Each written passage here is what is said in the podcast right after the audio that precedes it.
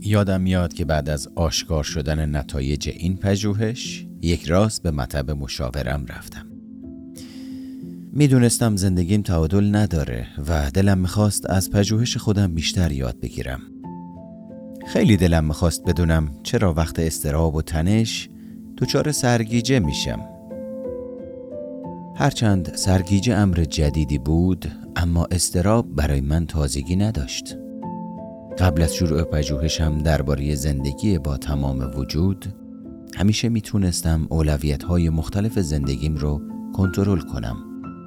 از مسئولیت های زندگی خانوادگی گرفته تا فشارهای بی امان حرفه‌ای کارم. میشه گفت استراب همیشه در زندگی من حضور داشته. اما به موازاتی که آگاهی من از زندگی با تمام وجود بیشتر می‌شد به نظر می رسید بدنم به من پیامی میده. می‌خوام نادیده گرفتن استراب رو برات دشوار کنم. تا به این ترتیب بهتر بتونی این شیوه جدید زندگی رو در آغوش بگیری. حالا اگر استرابم شدید می‌شد مجبور بودم بشینم تا زمین نخورم.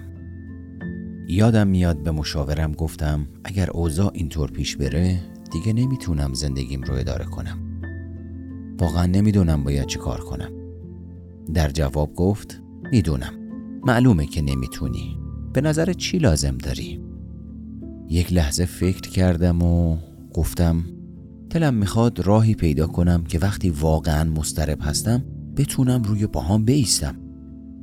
سرش رو به علامت نفی تکون داد و بدون اینکه چیزی بگه منتظر نشست تا من جواب درست رو پیدا کنم. بالاخره جواب رو پیدا کردم. بله فهمیدم. من نمی‌تونم با این شیوه عمل کنم. من دیگه نمی‌تونم با این شدت از استراب به کار و زندگیم ادامه بدم. من نباید راهی پیدا کنم که با این شدت از استراب به کارم ادامه بدم بلکه باید راهی پیدا کنم که استرابم رو کاهش بدم. سکوت او درد آور ولی مؤثر بود. از این رو از پژوهش خودم کمک گرفتم تا برای کاهش استرابم طرح و برنامه پیاده کنم.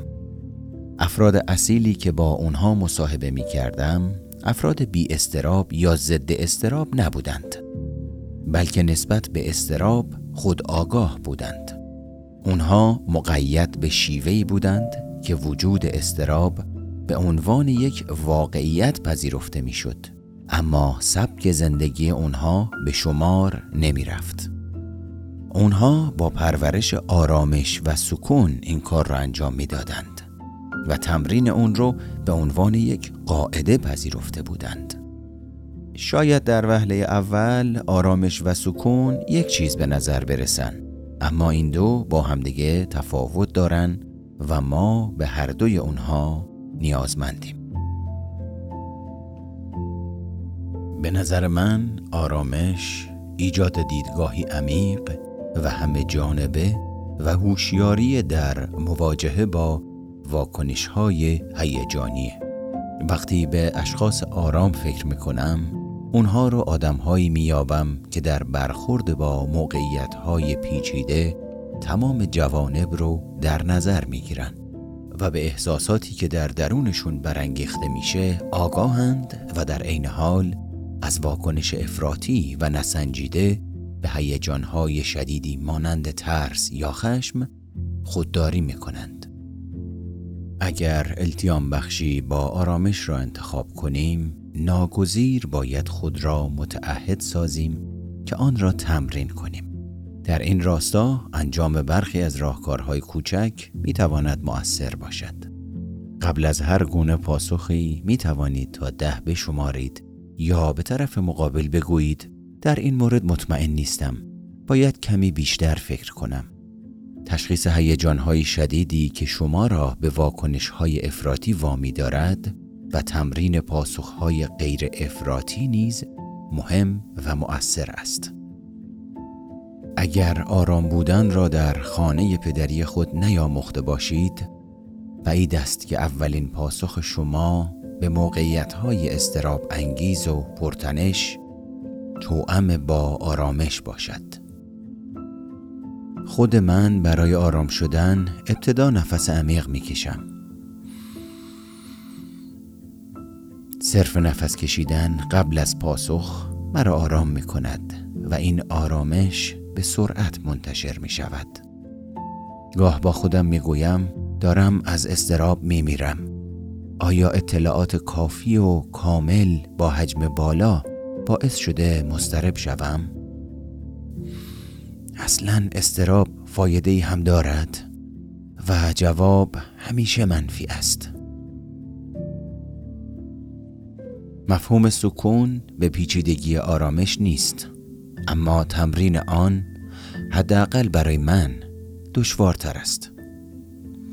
کاش می توانستم به شما بگویم که حتی برای شنیدن اینکه سکون بخشی از سفر زندگی با تمام وجود است چقدر مقاومت به خرج داده هم اشخاص اصیل در کنار مراقبه نیایش تنهایی و تمرین سکوت و تأمل به ضرورت آرام ساختن ذهن و جسم خود برای تخفیف استراب و پریشانی اشاره کرده اند. می‌دانم که مقاومت من در برابر این عقیده ناشی از این حقیقت است که صرف فکر کردن درباره مراقبه مرا مسترب می کند. وقتی می‌خواستم تمرین مراقبه کنم احساس می کردم که یک آدم متظاهر تمام ایار هستم انگام مراقبه به خودم می گفتم خیلی خوب حالا درباره چیزی فکر نمی کنم درباره هیچ چیز فکر نمی کنم نه کارم درباره مشاوره درباره باشگاه. بسته دیگه فکر نکن. ای بابا پس کی این افکار تموم میشن؟ هرچند دوست ندارم اعتراف کنم اما تمرین سکون من رو بیشتر مسترب می کرد. در ذهن من سکون یعنی چهار زانو روی زمین نشستن و پرداختن به کار بسیار سخت تمرکز بر هیچ چیز. اما با جمع آوری اطلاعات بیشتر متوجه شدم که در این مورد اشتباه می کردم. تعریف پژوهشی من از سکون به این قراره. سکون تمرکز کردن بر هیچ چیز نیست بلکه ایجاد آسودگی خاطر است. ایجاد یک فضای احساسی آری از آشفتگی است که در آن به خود اجازه می دهیم احساس کنیم فکر کنیم رؤیا پردازی کنیم و سوال کنیم. وقتی پیشفرزها و آموخته های قبلی خود را درباره سکون کنار بگذاریم و برای آسودگی و فراغ بال خود راهی پیدا کنیم برای رشادت و مقابله با مانع بعدی سکون یعنی ترس در جایگاه بهتری قرار می گیریم. اگر به اندازه کافی تأمل کنیم تا بتوانیم به آسودگی هیجانی مناسبی برسیم خواه ناخواه حقیقت زندگی ما را در میابد اما ما خود را متقاعد می کنیم که اگر پیوسته مشغول و در حرکت باشیم حقیقت به ما نخواهد رسید و با آن روبرو نخواهیم شد و به این ترتیب در مقابل این حقیقت که گاه بسیار خسته و وحشت زده یا پریشان می شویم می ایستیم و آن را انکار می کنیم. جالب این که عاملی که به خستگی و فرسودگی ما دامن می‌زند ما را وامی دارد تا آن را انکار کنیم و این عامل چیزی جز خاصیت خودزایی استراب نیست.